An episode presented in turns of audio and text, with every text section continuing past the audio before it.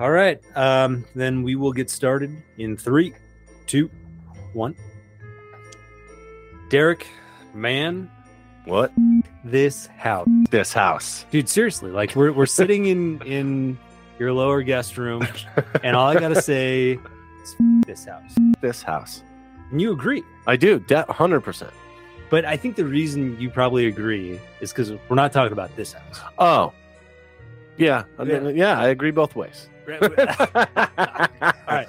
So your house, but also uh, today we have a pretty cool guest. This is the first time we've had an author on. Yeah, man, this is pretty cool. Like when you hit me up about this, I was I was like, "What? This is amazing. It's so different." But like, why haven't we done this? You I- know? I don't know. Yeah. Um, I'm still kicking myself. Yeah. I mean, fuck all the brewers out there. Yep. You know, they just make the beer that we enjoy. Yeah. Come on. Uh, but how about all the fiction we enjoy? Yep. So today we have Brian Assman, author of Man Fuck, Fuck This This House, House. which, by the way, is the best title I've ever heard. Yeah. When I when I I'm like Stu, I got to read this book. Just by that alone. I, I just finished the book and and I was like, dude, I reached out to this guy to see if he would be interested in doing the podcast. Yeah. Um, and and I think your your first thing was like, well, what what did he do? And I was like, I think I said he wrote "Man, fuck this house," and you were really confused because I think you didn't assume that that was like the name of a book. no.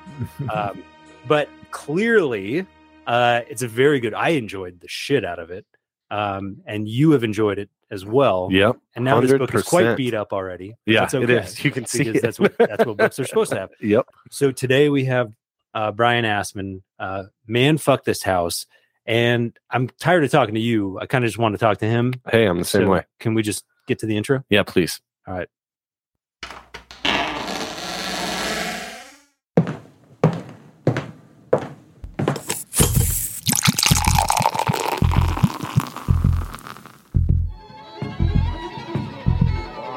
One, two, three. Hi, I'm Stu, And I'm Derek. and this is our podcast about all the weird, spooky, creepy things that keep us up at night. And the one thing that makes us forget all about them Ladies and gentlemen, beer freaks. dun dun dun.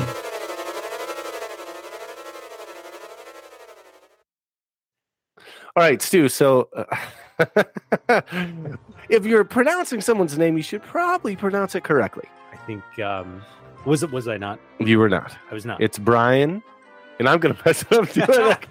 I hope you fuck it It's up. Brian Asman. Brian. Yeah, so you're actually supposed to yell it as well, so it's more like that would be the proper pronunciation. you, you know you know what I you know what I think it is is I've watched way too much Seinfeld uh, growing up, and if anyone has seen the episode where Kramer gets the ass man license plate, Oh Jesus! right? That's Um, right. which is a great episode. And by the way, he finds out he got the vanity plates. The vanity plates belong to a proctologist, Oh Jesus! which you know is perfect. It's kind of perfect. I love so, it. So Brian, I apologize. I meant to ask you before the show. I just kind of went with it, and totally my fault. But welcome. Hey, it's all good, and I'm really happy to be here. No worries. dude so you've written a book you've written several books but you you wrote a book that derek and i have read that uh i mean i feel like it's kind of taking a little bit of the horror community by storm um t- can you tell us a little bit about man fuck this house and a you have to tell us about the title okay Yes. and then you also have to tell us a little bit about the content what you're willing to talk about Absolutely. So, yeah, it's kind of funny because this book totally started as a Twitter joke. Uh, I remember getting on Twitter like two years ago and just being like, you know what would be the perfect name for a haunted house book? Man, fuck this house. and all these people were like, well, not all these people, like five people were like, dude, you should totally write that. And knowing that I could sell a minimum of maybe three copies to the five people who are interested in, it, I was like, I should go ahead and write this book. And uh, so I did. Um, kind of the funny thing was the book was originally going to be very, very, very different. Um, it was going to be kind of like a fratty ghost comedy. It was going to be kind of like Van Wilder, but like paranormal, um, where like you know people would be passing out in rooms by themselves and wake up with like dicks drawn on their faces, and like everyone's like, "Woo! No one else was here. Who could have drawn the dick on your face?" That sounds like a Saturday night for Derek. It be honest. does, yeah. That's yeah, deal. yeah that was the original idea. And then um again i was like twitter has shaped this book really. It's kind of funny but uh my friend autumn was like autumn christian uh author of girl like a bomb which is excellent. You should check it out. She was like like this tweet and i will say something out of pocket about you. And I was like, fuck it, yeah, I'll play, whatever. And she said, I feel like you write exclusively for bros, and that makes me feel left out. Oh, And I was like, oh, huh you're right and so I, I felt like the book i had in mind was going to be too much of a retread of other stuff i've done and i mm, wanted to push myself in a different direction i was like well i haven't written anything like long form that's like really about like a traditional family right. and so I wanted to write about a traditional family that moves into a house, kind of do like the familiar like poltergeist or whatever kind of haunted house book mold or haunted house movie mold, whatever you want to call it, where, you know, just we've seen that build so many times where like family moves to a new town, moves into a house, spooky things start happening. And but what I really wanted to do was get into the relationships and the the familial dynamics. And there are two things that I think separates this book from other books of its ilk, um, other than the title, of course. And one is there's kind of an unorthodox look at parent-child relationships in here. And I don't, I like, I'm not just saying that. There are people who have come up to me who are like parents who are like, you know, when I read this, like the the mom character Sabrina, she was like thinking things that I've thought but Yeah. never seen articulated before, and that's that's the kind of shit that makes me really like it really gets me like right in the heart when people say things like that. You know, just like cool, I touched a part of you that no one else has before. Um, that's Yeah. pretty rad. Yeah. Okay, can, can I just jump in because I, I, dude, I mean, honestly, like one of my favorite parts about this book was you're exactly right. There are a million horror stories about a traditional American family moving from one city to another, moving to a new house, moving, you know, um, and, and, and it's not to say that it's it's a trope. It is a trope, but you know, it's it, it's something that everyone can relate to. There's a reason that it's that it works. It's like all the Hallmark movies out there. They all have the same deal because it works. and, and because it, because it works and people like to hear that story but Yep. what what i found really interesting about your book and I, and obviously i don't want to give it you know too much away but you did have an, a very interesting dynamic between the family especially the son and the Yep. mother um you know and and i'll let you talk about whatever you're willing to talk about again i don't want to Yeah. give anything away but i but i did find it funny that you know especially given what you just said where you know there there are other authors who have said or at least one other author who said that you know you um wrote for bros you know right but in this case the dad of the family was the most typical stereotypical i think dad probably of all time like he is the Yeah. the button up polo wearing you know watch the game sort of like but then the but you really spent a lot of time you know featuring the mom telling the mom's story tell and then telling the son's story who had a really interesting story as well and the, and the daughter too but like I, I i really gravitated to the story of the mother and the son Yeah. Thank you. Thank you. I really appreciate that. And uh it's interesting those dynamics were really they grew out of what I wanted to do with the traditional haunted house build.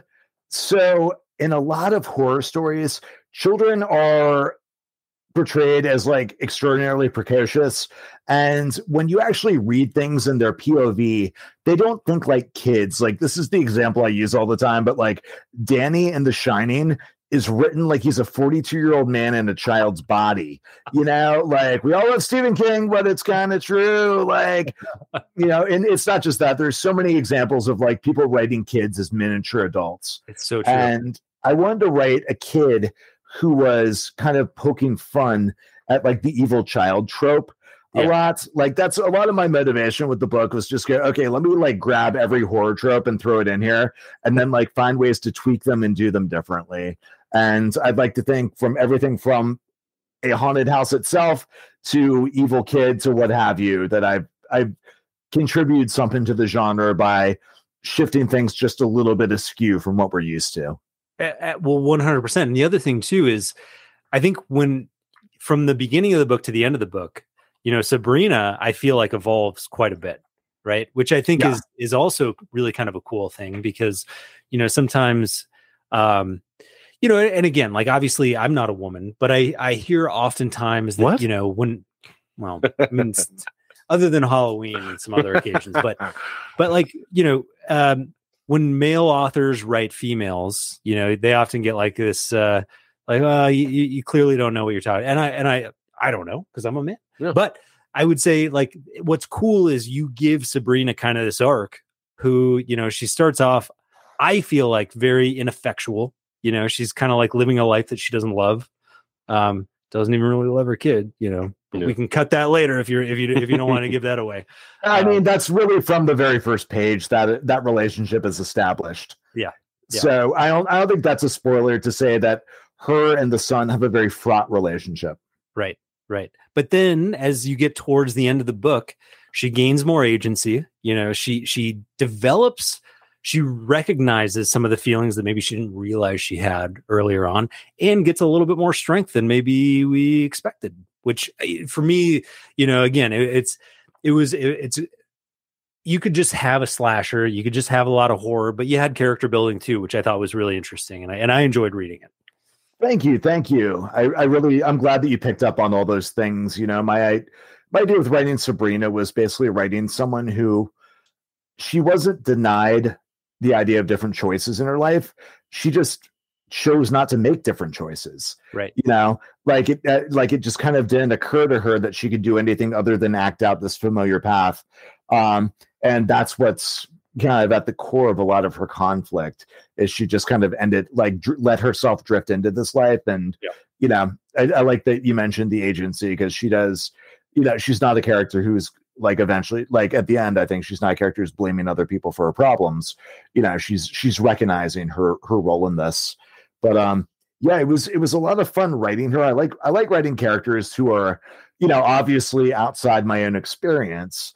And uh, you know, one of the things that's been the most validating is just the number of like moms who've contacted me or come up to me at a convention and just been like, "You did a great job of writing this mother character," and you That's a- know, I, I'm like, nailed it. Like That's that's, awesome. You know, I'm sure I'm sure some people are like, you know, no, I I don't see myself in this, or like this isn't a well written character, but like enough have that like it makes a real difference to me. Yeah. Um, totally, totally. you know, and I, I always oh go ahead. Oh, I was just going to ask you how did how did you think about like the characters? Because from what you said, it doesn't sound like they were people from your life. So how'd you like create the characters? Well, so every character is a part of me in one way or another. There's no getting around it as a writer, and you know, I think uh, like every every human being has essentially felt the same set of emotions at one point or another in different proportions. And so I think like yeah, I know it's like to feel like I kind of drifted into a choice and feel felt stuck in a situation, you know. And so like, how would I feel about that? Um, so I, I think the thing is like I feel like when you write characters, when you write any, the rules for writing a character outside your experience are actually the same for writing a rule, writing, writing characters inside your experience, and that is that they need to be characters. And so, what I mean by that is, I think people get themselves into a trouble a lot of the time by writing two-dimensional or one-dimensional characters. Um, you, you know, who are there to serve the plot, who are there to serve, uh, you know, whatever the writer needs, versus like someone who like I, I, feel like if you can look at any character in a book and, and, just articulate to yourself as a writer what does this character want and how did they feel about being in this situation right? Because you know let's say you have a scene set at 7-eleven right? And you're like okay how does the 7-eleven clerk feel about being in this situation? Are they just so happy to be uh, selling slurpees to people all day long? No like you know what is their you know what's what's their motivation what's their motivation you know Yeah, um, that's worth worth worth asking i think and Yeah. i think i think as long as characters have have things that they want things that they need and things that they opinions that they have and that that's all if that comes across then they're going to feel real to people. The other thing I like to say is that a character should not be surprised by their own circumstances that they've been living in. And what I mean by that, for example, let's say that you're right. You like we all have what uh, we all have five fingers on each hand, right? Yep. Yeah. How Okay, dare you? Yeah, come on. uh, uh, uh, Four fingered folk take huge offense to this. but uh, but uh, by the way, quick quick aside, by the way, that reminds me once. So one of my lines I like to use at conventions when I'm selling books is like, yeah, I take cash, credit card, and fingers. Um, you know. And so one time I just kind of like say that to this dude without thinking, without like even looking up from the table, and he holds up like a stump and goes, it's, "I think it, he's like, I think it's gonna have to be uh, have to be American Express." And I'm like, "Oh, bro, I'm so sorry." And he's like, "No, no, it's okay." Like, obviously, he knew when I was I was doing a bet, but yeah, um, yeah, it's like I- about it. That's good. right? he knew like I didn't like see it beforehand, so it wasn't like you know. I love it. That, But, that uh, might be my favorite thing that I've heard all. That's week. pretty That's good. good. That's good. gonna be one of our marketing things. That'll for be for sure. I enjoyed Yeah. that. Uh, yeah. But uh, yeah, what I was getting at there though is like, so if you're right, if you you know, I have five fingers on each hand. If I'm writing a character who has like a hook for a hand, for example, um, that's going to change their life in lots of ways and make it dissimilar from mine. But like when that person wakes up in the morning, they're probably not going to look at their hook for the, a hand and go, oh, "Holy shit, I have a hook for a hand." Yeah. And every single sentence is about them having a hook for a hand, right? It just becomes natural to them, and there might be individual experiences, like you know if it's semi new and they go to reach for something, for example, or like I don't know, it gets caught on something. I don't know, like that, uh, you know, where it would come to the fore. But overall, they're not going to walk around thinking about their hook for a hand. Same way, like you know, it's kind of like a men writing women thing, where Yeah. like you know, women are kind of used to having breasts. So like they they don't stand in the mirror and marvel at their own breasts all the time Sure. you know? And so Although that's I- kind of yeah. But it's kind of like like all the shit that you do if you're transported in someone else's body Yeah. like is is shit that's like they wouldn't do because it's completely normal to them. So that's kind of how i like to look at writing characters who are different from me whether it's like different sex different whatever you know No, that's awesome, man. I mean, that makes sense. Like acting too. Like, I mean, you have you have a character. If they walk into their own house, they're not going to be looking for the light switch. They're going to know where it's at because they they live there. They've been doing it, you know, every day. Yeah. So that's yeah, that's a great point yeah thinking about what information they have Yep. you know and that that information the information the character has will be different than the information that the audience has that other characters have etc and that just makes them even more of a unique person that's a great example But See, see, it's. I mean, it's it's interesting though because it's one of those things where where what you said, Brian, and like what you said, Derek. It's it seems very, you know, like that makes that's obvious, right? But it's not though. Like for a lot of people, when you when you're when you're in this zone of trying to create fiction, Yeah. right. It, you you get wrapped up in other things and you get wrapped up in description you get wrapped up in other things that like that really take you out of what actually might be authentic to a character. Yeah. And and and brian I, you know i i know we talked a little about this a little bit before the show. I uh i just finished a hundred thousand word novel. Thank you derek. Appreciate it. Thank you brian. Congratulations. That is Thank you. huge. Thank you. Um, it is. Uh, I, I don't think it's anywhere near the quality of what what I read in this book, but you know, I, I do think it's good. But I, I mean, the editing process that I'm going through right now, because I'm not done editing yet. It it's painful, man, because I do see like me trying to be a little too descriptive here, and definitely getting more on the author side than on the you know the actual character. What would- what would the character experience in this? And I'm Right. sitting there as the author and trying to write this. So I mean, I love hearing what you're saying, and I would take any advice that you have when it comes to trying to bring characters into a more authentic light. Absolutely. Yeah, I'd love I'd love to talk about the stuff. So first of all, congrats on finishing your novel. Um honestly, you have like finishing a 100,000 word novel is a huge accomplishment and you have done more than most people who like get on Twitter and put like author in their profile handle.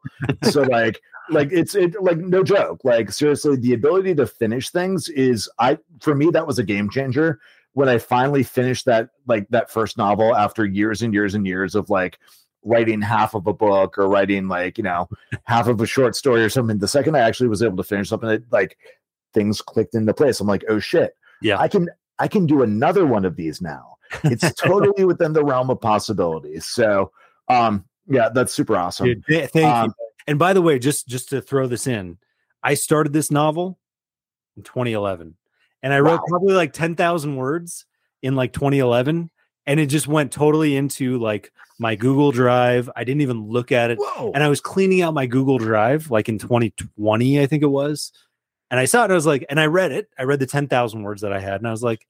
I kind of like this. I think it's pretty Yeah. good. Maybe I should just actually finish something. Dang, dude. And Hell then, yeah, dude. and then like four months. So That's Thank you very much. I appreciate it, man. Now, I will say the Absolutely. editing process, I am nowhere near as fast as the writing process. Yeah, I, I I totally get that, and it's like you know you just have to be happy, like be happy with your own pace, as long as you're working steadily at whatever you define as steadily. You know, I think you're ahead of the game, so don't stress too much about how fast you're going or not going. As long as you're able to, uh, you know, essentially set set aside time, maybe not every day, but on a on a cadence that you're happy with. Like that's what you need to do. Um, and then as far as as you're going through and how to make things like a little more immediate um, one of my big hacks when I finish something is I do a find or, or use the find feature and I look for instances of words like saw, felt, Mm. um, heard, things like that, right? So, uh, you know, I'm gonna do a little Billy Billy Bob Thornton like sling blade here, but like, mm, some people call those filter words. I call them distance words. And the Uh, thing is, those words create distance between the reader and whatever character they're in the POV of. Now, is your is your book is it first first first person POV or third person? uh, first person. Okay. Sorry, Yeah. sorry, sorry. Third person. Oh, third person. Already Okay, had cool. three beers, so you know, like don't, Yeah. don't trust too much of what I say right now. But third Yeah. person. But it- but see, the other part of it is, is I have like, I have six characters that we're kind of following. You Okay. know, I, I like to say it's like the stand, but I also feel like a hack comparing it to the stand. You know, so but they no, no, no, no, no. Hold on, hold on. Now use whatever comps make sense for your book.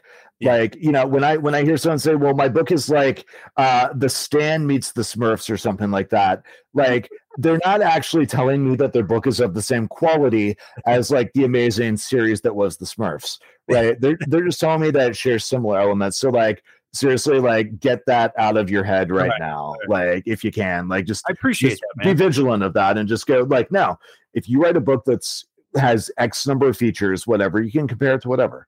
Um but yeah so i think whether you're in first or third i think especially in first um because anything that the the reader reads is something that the main character thought saw heard felt. You really don't need those words in first um, now I- don't like to be too prescriptive with writing advice because like there's always an asterisk next to any piece of writing advice.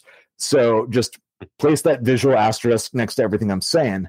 But yeah, I, th- I think in third, right? Like one of the things I try and do in fiction is really um, put is really create a bond between the the reader and the characters, right? And so I think you know when I say something like you know Stu heard the door slam shut, right?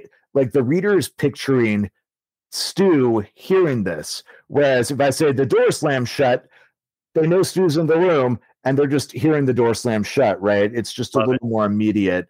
Um, so that that's like definitely one hack I like to use uh, to do do that. The other the other thing is if you have multiple POVs going on, uh, I always like to say if you're going to reveal a big piece of information in the plot, the reader should be in the POV of the character who's receiving that information for the first time Yeah. whenever possible yes. right like it's just more interesting so That totally that totally makes sense. That totally makes sense. yeah So so are you noticing anything in horror fiction at all around more first person than third person? Does it seem to be going kind of in that direction?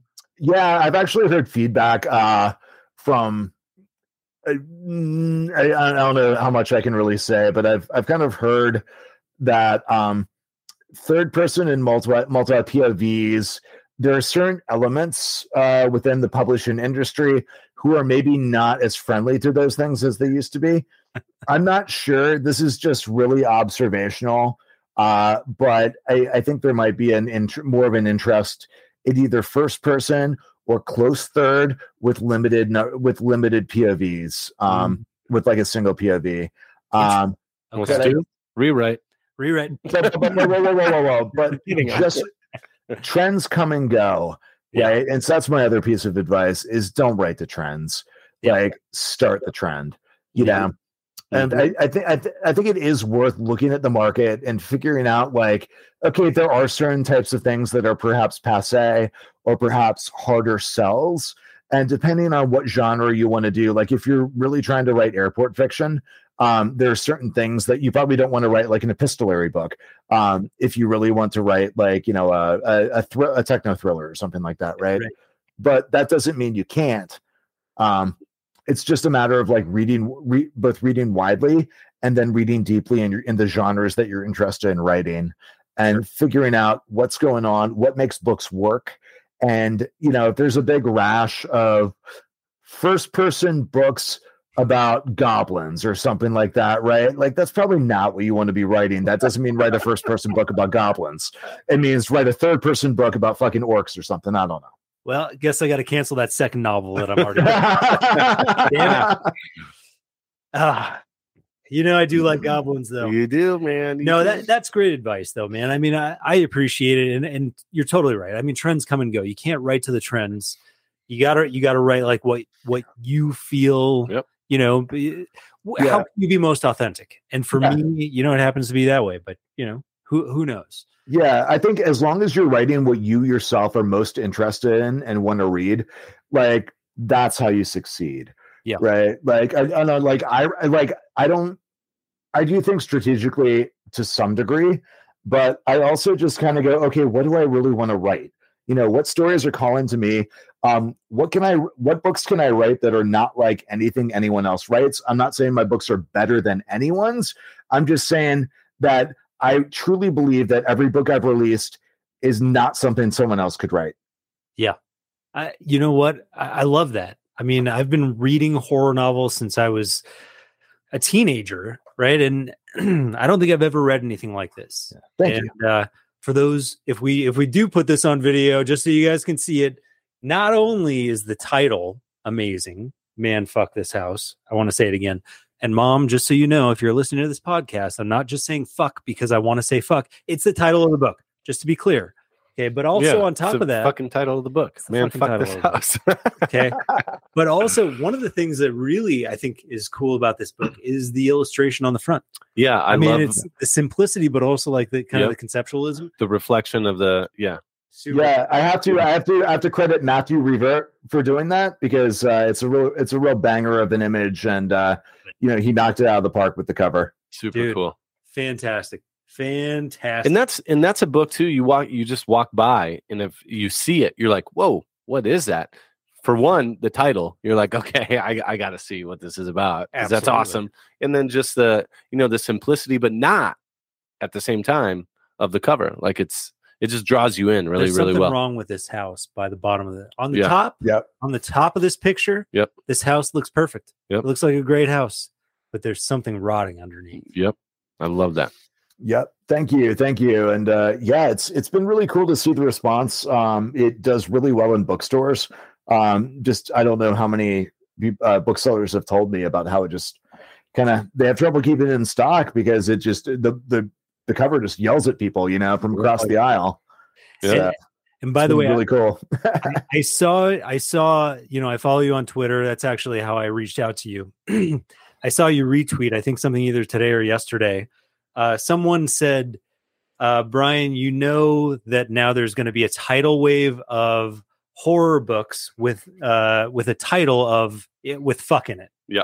Uh, at this- Oh, yeah. that, that was uh, David Blackwood, who is the author of a book called Cuts You Up, which is a really fun, like, goth slasher. Um, it's like a gothic fairy tale slasher set partially in like the late 80s, early 90s, and today. Um, and so if you like, if people like, you know, uh, Concrete Blonde and Bauhaus and shit like that, um, and Love slashers, I would say go check out Cuts You Up by David Blackwood. Cool. Cuts You Up by David All right, Blackwood. we'll check that out. Absolutely. Yeah. Um, I, I'm gonna have to check out that book, and that was a very keen observation on his part. Yeah. Yeah. Um, one other thing I wanted to talk about, and I know we got to get to the beer soon because I'm running low on my pre-gamer. Just so you guys, I brought a like, this backup. is- oh yeah, is that vodka? It's a little gin. It's a little Moscow Mule in my glass. So, so Brian. Brian, just just in case you didn't know, um, if he he is a huge Derek is a huge advocate of Ryan Reynolds. I Ah, I, nice. I love would that say guy. I would say he's in love with him. He has a beautiful wife upstairs, a beautiful child, but I do believe Ryan Reynolds might be his third love, uh, which puts me at like number four. I If he came over, I'd be fine with a little sandwich. So, that- I guarantee you, he just said there was gin in there. I guarantee you, it's aviation. oh, gin. it's one hundred percent aviation gin. Nothing else comes in this house. All right. So, but before we get to the beers that we want to talk about today, um, I did want to just mention Brian. You have another book coming out in. yes. Well, Yeah. We have. Uh, I think we'll probably publish this uh, podcast in like a week or so. Yep. Okay. Yep, So I'd your, say that. your book will be coming out in about two weeks. Can you tell us a little bit about it? Yep, absolutely. It's called Return of the Living Elves. It comes out November 29th. Uh, you can you can pre-order it right now. It's on either through Amazon, um, your local bookseller, or through my website, brianasmanbooks.com slash merch. And all the books from my website will come signed and have cool like stickers and bookmarks and things like that. Um, Love it. but yeah, so it's a it, as you can probably guess from the title, it's a Christmas horror book. Um, it's got elf zombies. Uh, it's really tongue in cheek. It's uh, a bit of a tribute to Return of the Living Dead. So, um, like that particular film, it starts off in a warehouse. This is a Christmas warehouse instead of a medical supply warehouse. Nice. Um, and it's got these two warehouse employees who uh, find a crate of mysterious snow globes, and one cracks open, releasing a zombie elf hybrid who goes nuts. And then things really start to diverge from the uh, the original film from that point on uh, on out. Uh, things go in some very weird and unexpected directions, which you've read. If you've read one of my books, you know that's kind of what happens. So. Uh, Return of the Living Elves. I love Yeah. it, dude. I'm there already. I, okay. After this, just- I'm putting in a so pre-order. audience knows. Okay. What would you prefer us to buy it from? Oh, um, honestly, there's no wrong way to buy my books. Okay. Um, if you prefer an ebook, there are like venues where you can get that. Um, if you buy it from the website, honestly, I make the most money if you buy it from my website. But if you buy it from Amazon, it feeds the algorithm, and if you buy it from a local independent bookstore, it helps support amazing independent bookstores. So, Oh, uh, if you if you buy a copy from like each of those places, that's probably your best bet. Oh See, perfect. look Yeah, at we'll do that. It's Yeah. a win all the way. to win Yeah. all the way. So basically, Brian, what you're saying though is don't buy from Amazon. Yeah. Yeah. yeah. Or like, so, I, like honestly, like buy from indie indie bookstores for sure. But you know, uh, if you buy from Amazon, it feeds the feeds, feeds the algorithm. More people discover my books. So again, there's really no whatever's most convenient for you. There's no wrong way to buy my books. No, We we got to get that man because that sounds freaking awesome. I'm going to pre-order from his website. Yeah. because Hell I yeah, thank you. signature and I want the sticker. Oh, wait, I don't know so- what the sticker is. So you get the signature if you buy from your website. If we buy from Amazon, we don't. Correct. Yeah. Okay. Yeah. If you buy a paperback off of Amazon, it does not come signed. Okay. Um, if, if you buy from my website, it does. If you wander into cool indie bookstores like Verbatim Books in North Park in San Diego, uh, you can often find signed copies of my stuff there as well. And by the way, so before my wife and I moved from San Diego to Vegas, we lived in North Park. That Oh, was the spot, man. That Yeah. was the spot. Dude, uh, you would lose your mind if you saw what's happened to it since. So they bought the space next door and opened up another massive room. Um, and it is super cool now. I'm sorry. Yeah, are you are, are you guys gonna like make out now, or like what's going on over there? Derek literally stepped over the cord and literally the, it is dark in the room. You can't see us right now. If we're there, there's probably not going to be a video of this episode, but if it is, if there is, it's fantastic. There we go. Look, we're back. Which brings us to the fear. Well, first, Yes. let Brian finish the story because I got I got totally uh yeah, brought to you that's to you his fear. Oh, Um, Oh, sorry. yeah, Yeah, so they just opened. They they uh, recently, last couple years, bought the space next door and then opened a new room. And so they had this like this beautiful, gorgeous room that's like just tricked out and like you know it's really open, um, filled with books, and they have all kinds of cool furniture. It's very, it's become a very like you know like Instagram worthy like spot now. They have a cool mural on the outside um, where there are always people taking photos out there. So if you get back to San Diego go check it out. It will blow your mind. I I, I got to go back. Yeah. I got to go back. Speaking of going back, I'm going to go back to the bathroom because I got to pee again. Jesus, man. why don't we you take a drinking over there? Why don't we take? A, You're not wearing your diapers? I might have had two beers I got mine before on. I came over. Um, I gotta I gotta take a break. Let's take a break. When we Okay. come back, we'll talk about the beers. Yep. And Hit the then, uh, fear. and then we'll talk about the fear. I love it. Sounds good. I- I'm going to top off my uh, my booze. All right. Perfect. An ode to Pepto. Oh, Pepto Bismol, how majestic and pink. With you by our side, it matters not how many beers we drink. When Derek has a sour and waits for an hour, because of you, his toilet won't stink. Pepto Bismol, sponsoring the show since, well, maybe tomorrow. All right. Uh, we're back. We're back. We are back. Thank you, Pepto. My tummy feels good already. Yeah, Derek. You know what? I'm glad that uh, you've really taken to Pepto. Yeah. uh, because even though they're not a sponsor of the show yet, uh, I, I feel like we're right around. We're we're on the cusp. We're right on the cusp. We're on the cusp. they're just they're just they're Just like when you're on the toilet and needing Pepto on the cusp. yeah. Because when you're running to the bathroom Yep. and you're on the cusp, You're on the cusp. if you had taken a little bit of Pepto, you wouldn't you wouldn't be dealing with that. Boom. Sponsoring us since whenever you guys do. Thank That's you. right. Since 2023. um, so we're right around the corner. Anyway, hey, uh, this has been a great conversation. Yeah. I'm surprised he's still with us. It's I- great. I am too, but honestly, I'm I'm surprised that any guest stays with us more than like 15 or 20 minutes. Yeah. But look, it's time to drink some beer. I think so. It's time to drink some beer. And so if you're listening at home, um, you probably don't know yet, or maybe you do. I don't know. Uh, we are not in the room with Brian. Brian is not with us in Las Vegas. Dun dun dun! wow, shocker! See that? was- That was, Brian. That's a mid-story twist. Yep. You know, you know all about this. It's thing. like Shyamalanian, basically. Oh, Yep. Shyamalan. Uh, we haven't talked about it at all, but yes, he is in Southern California. We are in Las Vegas. Yep. The good thing about this is Brian comes from San Diego originally, so he knows his beer. He knows Ah. his shit when it comes to beer. So we brought our own beer. We did. We brought a beer that we haven't tried before. Yep. Brian also brought one of his favorite beers. Yep. So we did a coin toss before the episode, and Brian gets to do his review first. Yep. So, Brian, what did you bring to the show today? Ah, fantastic. Well, I brought a beer called Zillados, and it is from a brewery called Horus Aged Ales in Oceanside, California. Um, and so they do a lot of barrel aged stuff. Mm. Uh, you know, mostly stouts. They do sours as well. Um, they've started playing around with like some like kind of mead type things, I believe.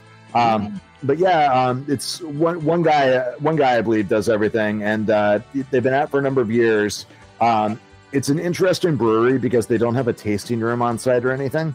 Um, they ex- pretty much ex- exclusively sell bottles and do collaborations with various breweries around the country. So they've done stuff with like I know uh, Great Notion in Okay. uh, Portland. They've done stuff, I believe, with Bottle Logic in Anaheim and a, a bunch of other cool breweries just all around the country. Um, and so this particular beer, it's a barrel aged stout, uh, imperial stout. Uh, it's got hazelnuts, it's got vanilla, it's got some coffee, and it is very big, full, complex, and just goddamn delicious. I yeah, love I'm, it. I'm looking at it right now, and while you're taking a sip, I'm looking. It's a, it has a very dark beer. It's It's, very- got a very good like- foam head. it looks like root beer from here, which is like awesome, like a dark root beer. You know, it, it, oh, it looks like a Guinness. to me. Yeah, oh, there you go. Yeah, yeah. like a little bit like a. way better. It's got a Guinness color, although you know you never know what's coming through the computer screen, Yeah. but it looks really good. Okay, Yeah. So you just took a sip. So tell us about what you've just experienced. Yeah, uh, it's amazing. It's definitely a little bit on the sweeter side, kind of the dessert in the glass type thing. Okay. Uh, and uh, but it's it's uh, it's very high alcohol. It's like fourteen percent. Uh, so it's got just a very complex flavor that just kind of keeps going. I love that. So Brian's going to be drunk by the end of this Yep. episode when he finishes that. that What do you mean going to be? No, no, Brian, do you feel every every like the vanilla notes, the hazel notes all going down the throat? Y- you know, I don't have the most complex palate in the world. I just know it's very, very good. Uh, but yeah, you, you know, you can definitely pick out the individual, like you know, hints of vanilla, and you can definitely taste the hazelnuts and everything like that. The coffee, um, I'm not picking up as much, Yeah. but uh, yeah, I'm. It's still there. It's kind of like like base. It's like base or something, you know. You know, Derek, cool. Derek, you know I've gone keto. Yeah. So when he talks about the sweeter wild. notes, that just makes me sad. I just miss Yeah. that. You know? yeah, Stu Stu would be one I could call any time of the day. It could be 3 a.m. Stu, let's get a beer. Sure. I would have done it. And Yep. now it's like, Stu, let's go get a beer. I'm on keto. I don't, have Oh no! Stu. I don't. I you look, man. You know, keto is a, is a it's a great diet. It's a lifestyle. It's a lifestyle. That's what it is. sad, sad, lonely lifestyle. Mm-hmm. But you know what? But look, at the same time, here I am drinking an IPA. Yep. Right. I Hell guarantee yeah. Because of Brian. things, Because uh, of Brian. this Yep. this In bad boy's got well more carbs. Cheers, Brian. Cheers, Cheers, sir. fellas. Cheers. Mm. We got to look for this beer here and see if they have yeah, it. So I was going to say, so Horus. I mean, I thought I knew all the San Diego breweries. All, although I have, I'm, gosh, I've lived in Vegas for twelve years, man.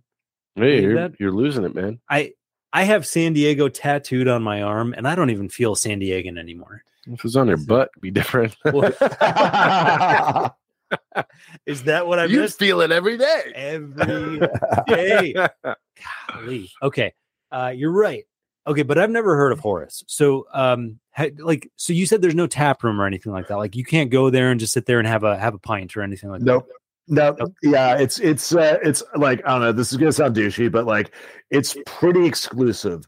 Like, get there's like a waiting list to get into their bottle club. Like, luckily, I got in this year. Um, all their beers are definitely on the pricey side, but in my opinion, highly worth it. Um, I think if you want to try their beers, the best thing that you can do is just kind of keep an eye out for local breweries and see if there are any collaborations going on. Uh, Yeah. fo- follow them on Instagram because they're constantly posting about what breweries they're doing collabs with. Cool. that. Yeah, Um, 'cause I think you mentioned like beer zombies, zombies. before the show. Yeah, I'm pretty sure they did something with beer zombies at one point. Okay. Um, and like I said, I know for sure they've done uh, stuff with the Great Notion before. Uh, Cool. that's actually uh, the first first time I met the brewer, and I, I can't remember his name. I think his name's Kyle. Um, but first time I met him, I was up in Portland for something else, and saw they're doing an event at Great Notion, and Jed over there, and had so, like I think they had like three or four uh, beers um, at that event. It was really awesome.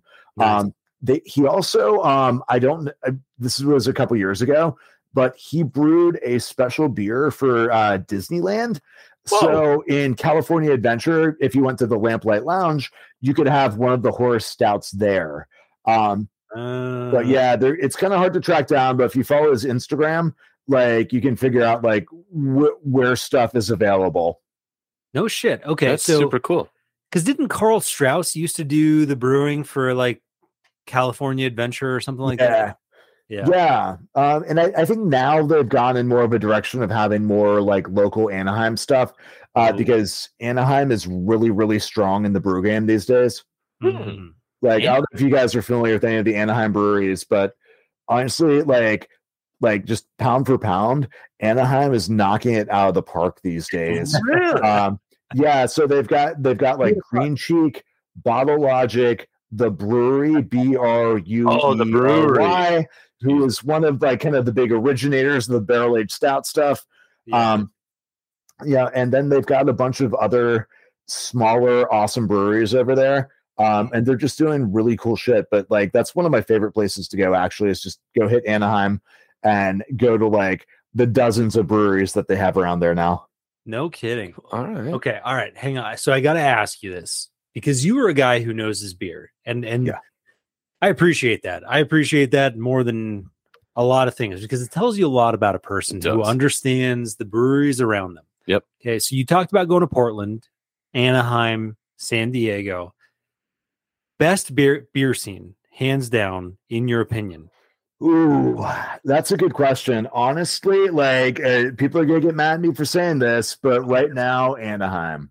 Wow, Oh. dude. Okay, and you got you got a local dude saying this. And and and honestly, the reason for that is because the just because of the sheer number of very high quality breweries that are all packed together in a couple square miles in Anaheim.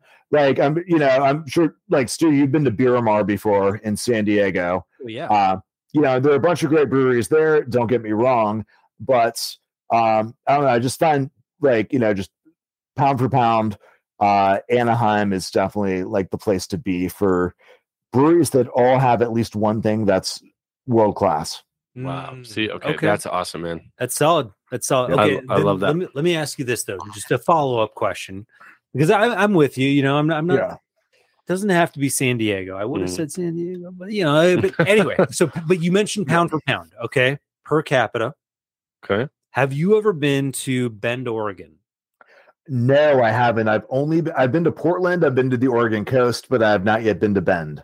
So Bend, uh, the reason I ask, because Portland obviously has great beer too. I mean, it was one of the best beer scenes in the world. Yeah. San Diego, one of the best beer scenes in the world. Um, Bend, if if Oregon was uh, uh, a dartboard, Bend would be a bullseye. It, it is right in the middle of the state. Okay. Okay. my my dad grew up in Bend. okay, It is a small town. It's like maybe 120,000 people. Probably it's probably grown since uh since I last went there. We went there about maybe 5 years ago. But I remember my dad wanted us all to go family trip, right? And he goes, "We're going to Bend, Oregon." You know, and my dad still, you know, my family still lives in San Diego. So we're like, oh, got to waste our vacation days going to the middle of Oregon. Like, what the hell is it? But it, you know what? First of all, beautiful outdoors, amazing place, but also the most breweries per capita in America in Bend, Oregon. So they have like 120,000 people there. There's like 26 breweries. Wow, It's. Jesus, It's insane. that is crazy. the BPC on that It's breweries per capita. Yeah. yeah, yeah, I wasn't getting that. I'm glad you said that. Um, you, no, totally. I mean, so so, but Brian, to your point, you know, in Anaheim, you're saying like these breweries all have like world class beers, at least one or so. I, I wouldn't necessarily say like Bend every single brewery had a great beer, but a lot of them did. You know, a lot of them had some, Yeah. some pretty solid beers. And you can't, I mean, you can't turn a corner without running into a brewery, and they're all unique. That's see, that's pretty awesome, man. I I like that. Yeah, that's why I like going to Austin because when you go to Austin, so many of the breweries have are they're still brewing older beer styles. It's like, oh, if you want to have like a Marzen or something like that, you can Yeah. find that places. Like it's cool. It's like the the oversaturation of IPAs is definitely I, I think we're at like the kind of the tail end of that actually. I think that's starting to change. Um, and like I love IPAs, don't get me wrong. There it's a great beer when done well. And uh, you know, I like like a good hazy IPA is my favorite, like, you know, hot Yeah. day drinker. You Oh, know, yeah. like you know, Oh, nice yeah. ap- afternoon beverage. yeah, Um, nice session. yeah, yeah. nice session beer. yeah, exactly. Yeah, although some of them now they're doing like triple IPAs. I've seen fucking quadruple IPAs, and it's just insane. Like, uh, like I had one that was like twelve or thirteen percent, and it, it was it was too much. Like, uh, it was too much for an IPA. God. Well, dude, speaking of speaking of uh Speaking of- triple quadruple IPAs, I think the beer that we have today is a triple IPA, Woo! right? Not messing around. What is it? It is a Belgian style tripel. Oh, Belgian style triple. What are Nice. what are we, oh, is the one we're drinking our pre-gaming? Our triple IPA? Yeah, but don't say that live. Oh my god. Okay, perfect. We'll cut that, but wow. Yeah, we, we've been drinking. So, so we are Okay. drinking. In fact, two of the, the breweries that we mentioned over this Ooh. last conversation.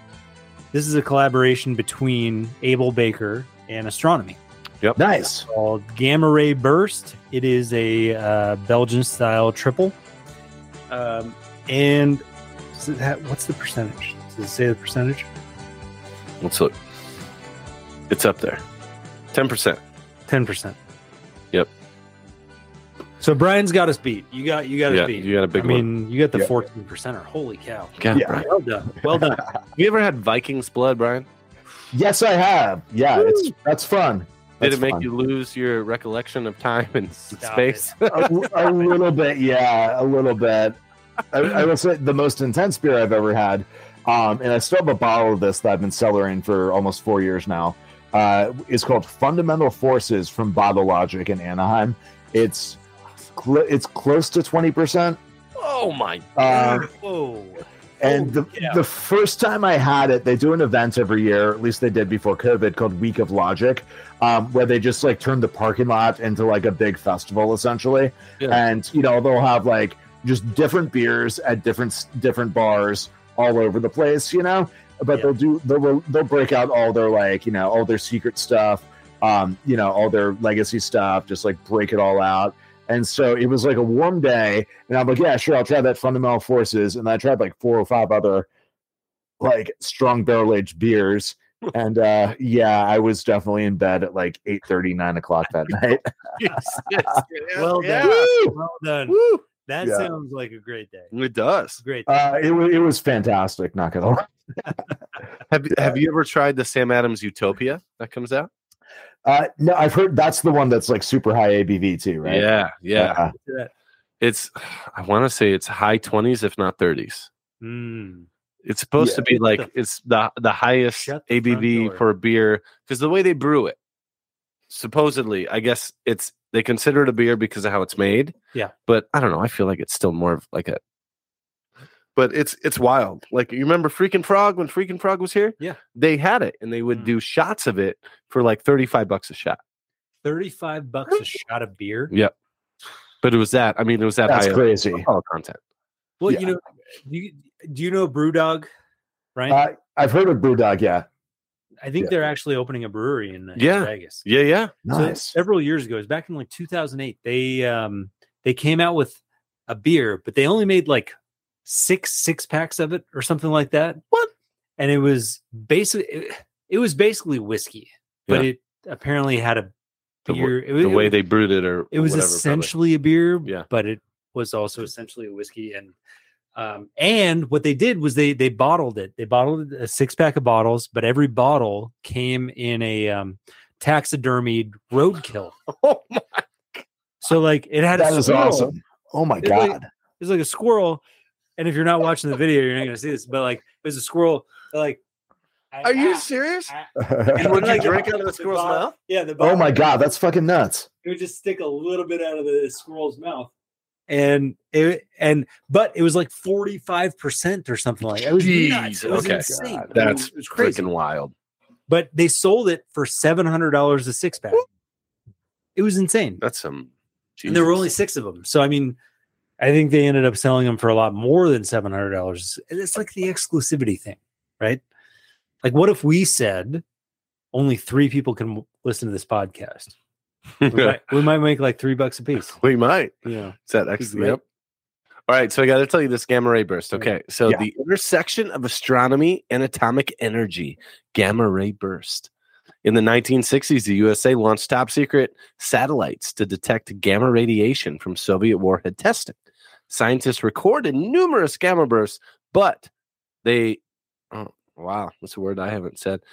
E- e- Eman- oh, uh, okay, let's restart. Scientists recorded numerous gamma bursts, but they emanated from an extraterrestrial origin. Declassified in the 1970s, astronomy astronomers discovered the bursts were the result of supernova and black hole collisions. This tripel won't explode in your glass, but it will burst with the traditional Belgian characteristics you love fruity esters, spicy phenols, and noticeable alcohol. This brew might take you to new worlds, but won't leave you stranded because its recipe is based on real science. I don't know You're welcome. what. Thank you, by the way. Thank kidding. you. I don't know what esters or phenols are. Is it the esters and phenol? Is that ha, does that have to do with the like the smell and stuff? I don't know. I'm not really into it. Brian, I have no idea. I'm not that conversant, unfortunately. well, apparently there are fruity esters and spicy phenols. I have no idea what they may be, but they're there. they are there. If if you're someone who likes fruity esters and phenols, Spicy, spicy phenols. get this. Well, Brian, we'll we'll cheers to you with your uh, with your Oceanside beer, yes. with our Las Vegas beer from Able Baker and Astronomy uh, Astronomy, and yours from uh, Horus. Yep. Cheers. Man, I love that. Mm. That's actually really smooth for 10%. I haven't had a, a Belgian style in a long time. Jesus. to be honest, That's dangerous, dude. that's That's uh, dangerous. well. I feel like that's the problem with with Belgian style beers. Now, do you experience? And Brian, this question applies to you as well. Yep. Belgian style, massive hangover, or is it just me? Uh, no. God damn it! Yeah, although, although, although, to be fair, I haven't really had enough of them um, to know if it would give me a hangover or not Mm, in a long time. all right. we should do a hangover episode. I don't. I don't really get hangovers. I've heard that's a sign of alcoholism, but like I, I don't. I don't get hungover. You and Derek See, both. no, no, no. My dad, my dad doesn't get hangovers. What's- This isn't. I get hangovers like crazy. I didn't get that gene. 100%. Okay. I'm going to wake up tomorrow hurting. Yeah. All right. You know, but you you still do not get hangovers the way that most people get hangovers. I vomit and I'm good to go. Yeah. That's like Got a 21 year old. You, Yeah, you get hangovers like a 21 year old. That's But fine. uh, dude, I enjoy this. This is actually really good. Good job, guys. Good job, Able Baker. Good job, Manos in Astronomy Aleworks. yeah. And Shout Matt. because the uh, the two breweries who made this beer, Yep. we've had them both on before. on the show. Matt Nice. Brady, James Manos. Yep. You guys are awesome. We are a big fan of the Gamma Ray Burst. This Belgian style, honestly, I, I don't know the right terminology, I think, to describe it. It's got a little bit of a sweet, eh, whatever that Belgian y taste Yeah. is that comes through uh, with most Belgian beers. It always tastes like bananas to me. You, You know I what? think that's a I'll good give you that. description. That's a I great think that's description. I think that's a very good description. Um, The Belgian bananas. the Belgian bananas. The Belgian bananas. You know what? Actually, uh, I went to I, I lived in Flagstaff for a couple of years, and um, they had a they had a brewery there. They had a, a an award winning Hefeweizen, yeah. um, but it was banana based, Oh, and that was Ooh. probably one of the best beers I've ever had. And Oh, actually, I think yeah. it tastes a little Belgian-y. So well, there you go. I, I think you nailed it. I think you Hell nailed yeah. it. Good job, Brian. I, I, I actually love banana and stouts. Um, like uh, bottle, like Bottle Logic, the brewery I keep talking about, they did a uh, imperial, a barrel aged imperial stout a couple years ago with banana notes in it called Equivalent Dose. That's one of the best beers I've ever had in my life. It was like chocolate and banana, and was just so like, Oh, it's like a banana split. yeah, it was wild. Golly, that Dude. sounds great. That sounds great. All right. You know what else sounds great? It really doesn't because it's going to be scary, but Mm, uh, Spooktacular. By, spooktacular. by the way, just so the audience knows uh, what Derek is alluding to, we are about to jump into Brian's fear, fear, fear, fear, fear, fear. But before we do, I Yep. just want to say this episode probably won't publish until like mid November, but it is the day after Halloween. Yep. Okay. it is. It's the day after Halloween. So Is is that Dios Dios dos? Mor- Damn it! I can't Dia de los Muertos. There you Yeah. go. see, he's from South Dakota. He Yeah, I doesn't can't. I this can't stuff. say that stuff. Yeah, yeah, yeah, yeah. Uh, we'll have we'll have one of one of one of the San Diegans say that say anything we need to That's right. Perfect. Thank you. We as got you. needed. We got you with Espanol. We got you with Espanol. Perfect. All right, quick roundtable before we go to Brian's fear. Yep. What were you guys for Halloween, Brian? Uh, I was a vampire. My girlfriend Catherine and I uh, just put on some capes and cruised around on uh, on Santa Monica and Sunset Boulevard up here in LA. Golly, that sounds that fantastic, great. That sounds great. man. Blood on the teeth or no blood on the teeth? You, you know, uh, no no blood. We uh, kind of just you know just put on capes and just did it. You know, I love we, it. We, we, we feel like we bring like a like you know our perso- personalities exude like vampirism. So like stuff Yeah. like you know fake I teeth or blood, we didn't really think we needed.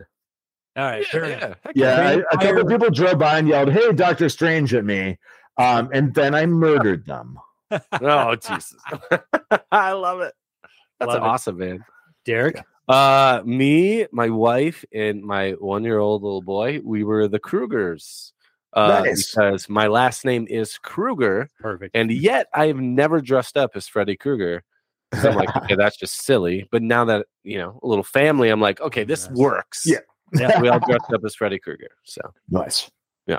And I was there to witness it, and it was very cute. it was cute. So everyone knows. what were you still? Well, so I was uh, I was deaf um, for like five seconds, but the mask that I got over my face was um, I couldn't see. So I was masked for literally five seconds. I took a picture and then I and then I put a shirt on that my wife bought me that had a ghost on it. So And you're a ghost. Was, I was a ghost, Perfect. Yeah, but not a good ghost. Like it was. It wasn't a good ghost. It was like Yeah. It was like a dad wearing you know shorts and a ghost. Hey shirt. man, you're a ghost. Yeah. Own it. all right. All right. And All your right, son was it. I own Sonic. All right. Quick break. And then Brian's fear.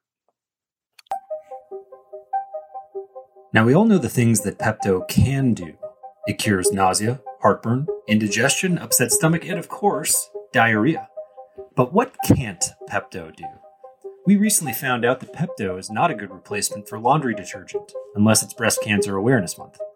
Watering your plants, although my orchid can now carry on full on conversations. And last but not least, Pepto should never be used for cocktail mixers, no matter how tasty it looks. Pepto Bismol. Use only as directed, unless, of course, you're a maniac. All right. Then we're back. We're, We're back. We're back. We're back. Everybody. We're back. You- Derek is, you uh, know what time it is. His creepy voice. Yeah. It's ti- Trying to well, that sounded a little. Scare off. Horny. That was. I think you grew a mustache. I think I did right there. Now it went away. Oh man. All right. Well, All right, another good thing though, you know, Pepto after a hard day shoot, Pepto help you with your stomach issues. helps you not grow a mustache. Thanks, Pepto. You didn't take your Pepto. take your fucking Pepto. All right, but I think we're on the best things too, which Yeah, I'm really best- excited The best part. because Brian writes, you know, scary stories. He writes scary books. If like, wh- Brian writes scary books. Like, what is he afraid of because he's writing about it? So I feel like he can't be afraid of anything. Yeah. But is he? I don't know. Oh, I'm fucking afraid of everything. Oh, there we go. yeah, and honestly, most horror writers are like that's why we become horror writers so that we can like confront our fears. You know? Oh, Uh, okay. Yeah, like everyone, I, everyone I know is like very much like, yeah, I'm totally like a huge scaredy cat. Like, Yep. You know, we're not just sitting here like all like tough and shit, whatever. Like, you know, um, but yeah. So my fear is I'm gonna go with heights, but a specific version of it. oh, And Ooh. so eh, I'm gonna I'm gonna get like all like you know like fancy on you right now, but in Okay. French there's a concept called l'appel du vide, or the call of the void. And so essentially, if you've ever been like on a balcony high up or something like that, Yeah. and it kind of just occurs to you like, oh shit, like I could easily jump off of this thing right now oh, Yeah. Oh, totally, dude. Yeah. Like and it's one of those things that's scary as fuck because like you're like you know like you're not it's not a suicide thing like it's more just realizing the possibility of how easy it would be and it's scary as fuck Dude, yeah, that's shit. oh my god, dude, yeah. That's that gives me goosebumps now because yeah, you're just hanging out on a balcony Wait, wait, that could be really high. Wait, wait, wait. And you no, don't No, but, but, but I, yes, but I, but I had that exact moment. Yeah. Okay, like, and and and you just you gave a name to it. You just made me feel a whole lot better. Like I wasn't the only one. No, no, no. Eh, I was flying back from Hawaii, and I was sitting in the emergency row. Right, so I, I'm sitting Yeah. at that emergency door, and there's that the handle Yeah. that's behind this little plastic thing, but you can reach it Yeah. under, underneath. Yeah, you can totally Your whole thing is they and they ask you before the flight, like, "Hey, do you are you willing to take this responsibility to open the door Sure. and all that kind of shit?" Like, for yeah, the leg room, of course. yeah, yeah. and so I'm sitting there on a six-hour flight, and I mean, I wasn't looking at it for all six hours, but I was looking at it quite a bit, and I'm, I'm just like, "Holy shit!" I could literally reach up, pull that down, Yeah. and end. Everybody. everything, everybody, everything. Like, Yeah. Not that again, to your point, it's not suicide. It, like it's not a suicidal. thing. It's it's more of just like the, like what would you call it? Like what would you call that thought process? Yeah. Lapel. Le, l'appel du vide. I love that, man. yeah it's it's it's a really bizarre thought process um and i don't know like i've read about it before i can't remember exactly where it where it comes from um but yeah it's it's kind of it's crazy um by the way feel free to edit this part out right here Yeah. but um actually the thing is with the emergency exit thing um because the cabin's pressurized you actually couldn't open that door at that height Oh, Oh, so like if you would tr- not like editing the- that out. That's but- important yeah, information. no, no, like I don't want to be like that, but actually, guy, like putting on my fedora and like Right. correcting you, No, but no. like, No, I, Um, I want to. That actually makes me feel better because, like, Yeah. I, I even thought about like, what if I fell asleep and I accidentally, like, I don't know, my arm, Yeah. like, my arm went up, but I don't know. yeah. So the way the way the doors are constructed, you literally won't be able to open it at that height while the cabin is pressurized.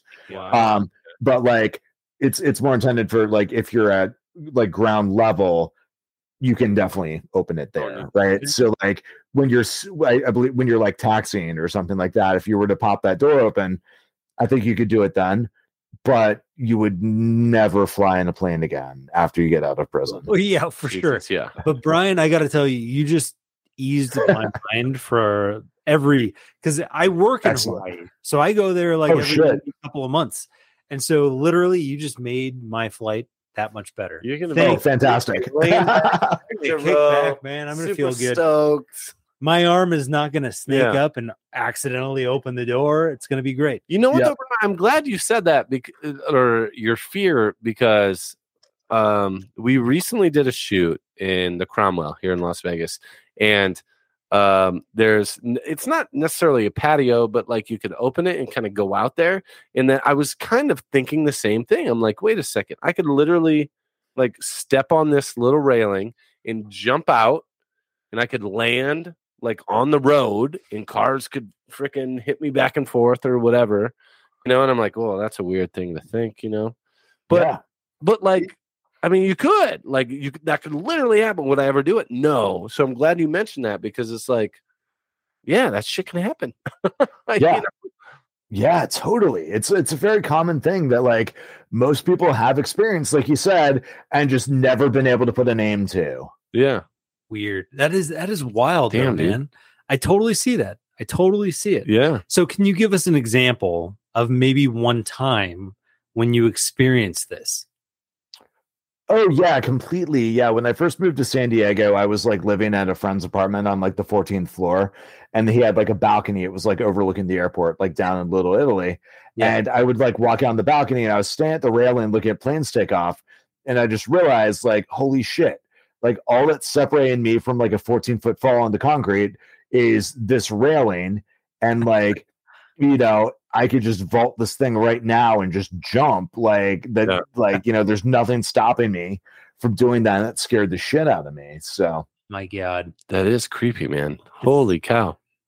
So, I mean, I don't know if you researched it at all, or uh, uh, like, but do do a lot of people experience this? And you know, w- I guess is this something that few people experience? That like, do only a few people try to do this kind of not try, but feel this thing?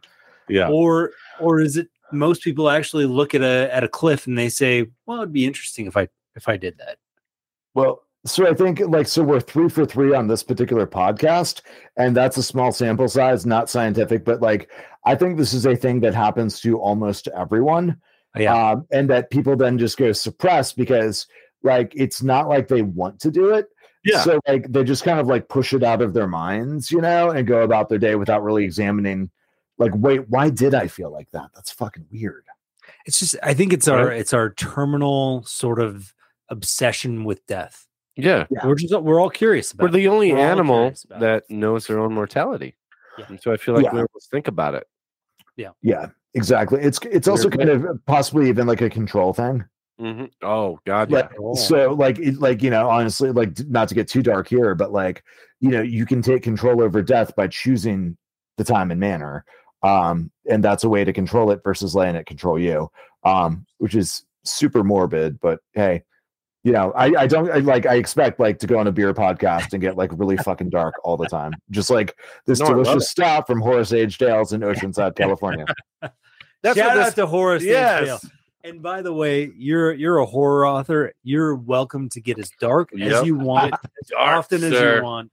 And but and and just so just again, so just if you join this podcast for whatever reason and skip to the very end and just listen to this, uh, Brian is a horror author, but he also has a great sense of humor. So. It, which is infused, I think, throughout his horror. Oh, and God, yeah, I love it. Job. I love it. I was cracking up at all the different spots in in your book that like Thank you. I almost felt you brought in your own like your parentheses of like what you were thinking and you kind of brought it in some of the different I was like, "Oh my god, this is awesome." like I love Thank you. Thank you. It was great. you, you Yeah. know, my, my my my fundamental thing with writing is if you're not having a good time, you're doing it wrong. You know, and that doesn't mean mean that everyone needs to write comedy, but like it should be fun. Yeah. Should be fun. Yeah, heck yeah, man. It should be fun. Yep. That's a that's a great fear though. I mean, again, another one we haven't had. You know, I think it might be the most complex fear we've had. yeah, Yeah. That's what because you don't think about like I would have never. I mean, when at the Cromwell, I thought I was kind of like weird thinking that. I'm like, wait a second, like, is there something Yeah. wrong with me thinking about jumping out? You know, I wouldn't do it, but it's like that could happen. It's not like you and want it's so to do it. crazy you brought it up Right. now. It's so wild. It's not like you want to do it, but it's like it's right there in front of you. What if you did? yeah, It's like again, like I I didn't even know there was a name for this. yeah, You have enlightened me. I feel very good about this because Mhm. now I have a name for it. Yeah. And it's not suicidal. no. Uh, it's like- that's not the intent. Well, it, not the it brings me back to Groundhog Day. You know, like if you could, knowing you're going to be fine, would you do it? Oh, that's a, Heck That's yeah, a- man! I would jump off that thing and see what happens. I wake up the next day, we're good. Yeah. like, except for the one time you weren't. well, and that's Yep. the scary. part. like, you know, is this the one time I do it, and then we're not good? Yeah, it'd be scary. you never know. You never know. See, Never uh, I wouldn't risk it. Ugh.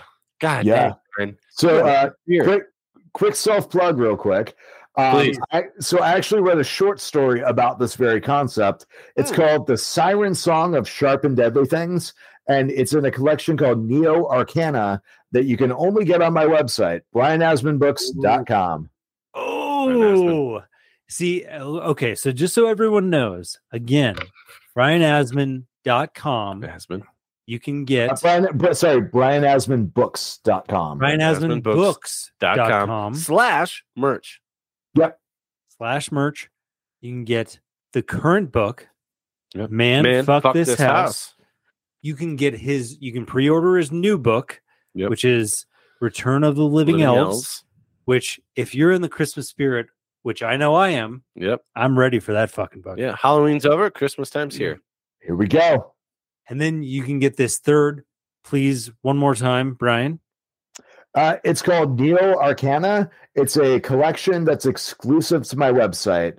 Um, so it's got seven seven short stories, everything from psychological horror, like I just talked about, to like kind of like a, a, a version of an 80s slasher, to like some really weird and unclassifiable shit. Uh, it's all in there. And then I also sell a couple other books through my website. My previous novellas, uh, Jailbroke, which is a sci-fi comedy. If you like Futurama or Rick and Morty or things like that, uh, you might enjoy Jailbroke. And then maybe my personal favorite thing I've ever written. It's a book called Nunchuck City, and what it is is essentially it's a it's a book. It's an unlicensed book adaptation of games like Streets of Rage and Double Dragon. Whoa. Holy shit. Dude. All right. Okay. It's unlike. I It's know, I, I'm I guarantee you that one is not like anything you've ever fucking read. I'm I in. love it. I'm in. So Brian Asman dot Books. books Books. dot com. BrianAsmanBooks.com. Yep. And then you'll find, and then you could essentially do the slash merch and then go right to the page, but go to his whole website because you have Yeah. a bunch of stuff on there. Yeah, I, I have a lot of things like pictures and some text, um, uh, maybe a couple links. I'm not sure, um, but then yeah, just hit the merch section and give me money. Nice. I Give love it. Brian I love it. Asman money. That is actually the new website that we're going to set up here shortly. Yep. Uh, That's actually a book I'm going to write. Actually, just give Brian Asman money. I love By that. Brian Asman. Oh, dude. And then where can they find you on social and everything? Yeah, so I'm on all social media platforms as at the Brian Asman. Okay. Perfect, dude. So yeah, I'm mostly I'm mostly on Twitter, but I have presences on all of them. Okay. boom. So Nice. Well, thank you so much, Well, man. Absolutely. Seriously. And just so everyone knows, we're going to end this podcast, but we're going to have some special content at the end for any other horror authors out there who are interested in figuring out a little bit more on how to publish their books in maybe some non-traditional ways. Mhm, mhm. So Brian, if you're willing to hang out with us for like 5 more minutes, promise you can get back to your your life and your and your wife and all that good stuff. But uh to all our listeners, thank you. Good night and we'll be seeing you.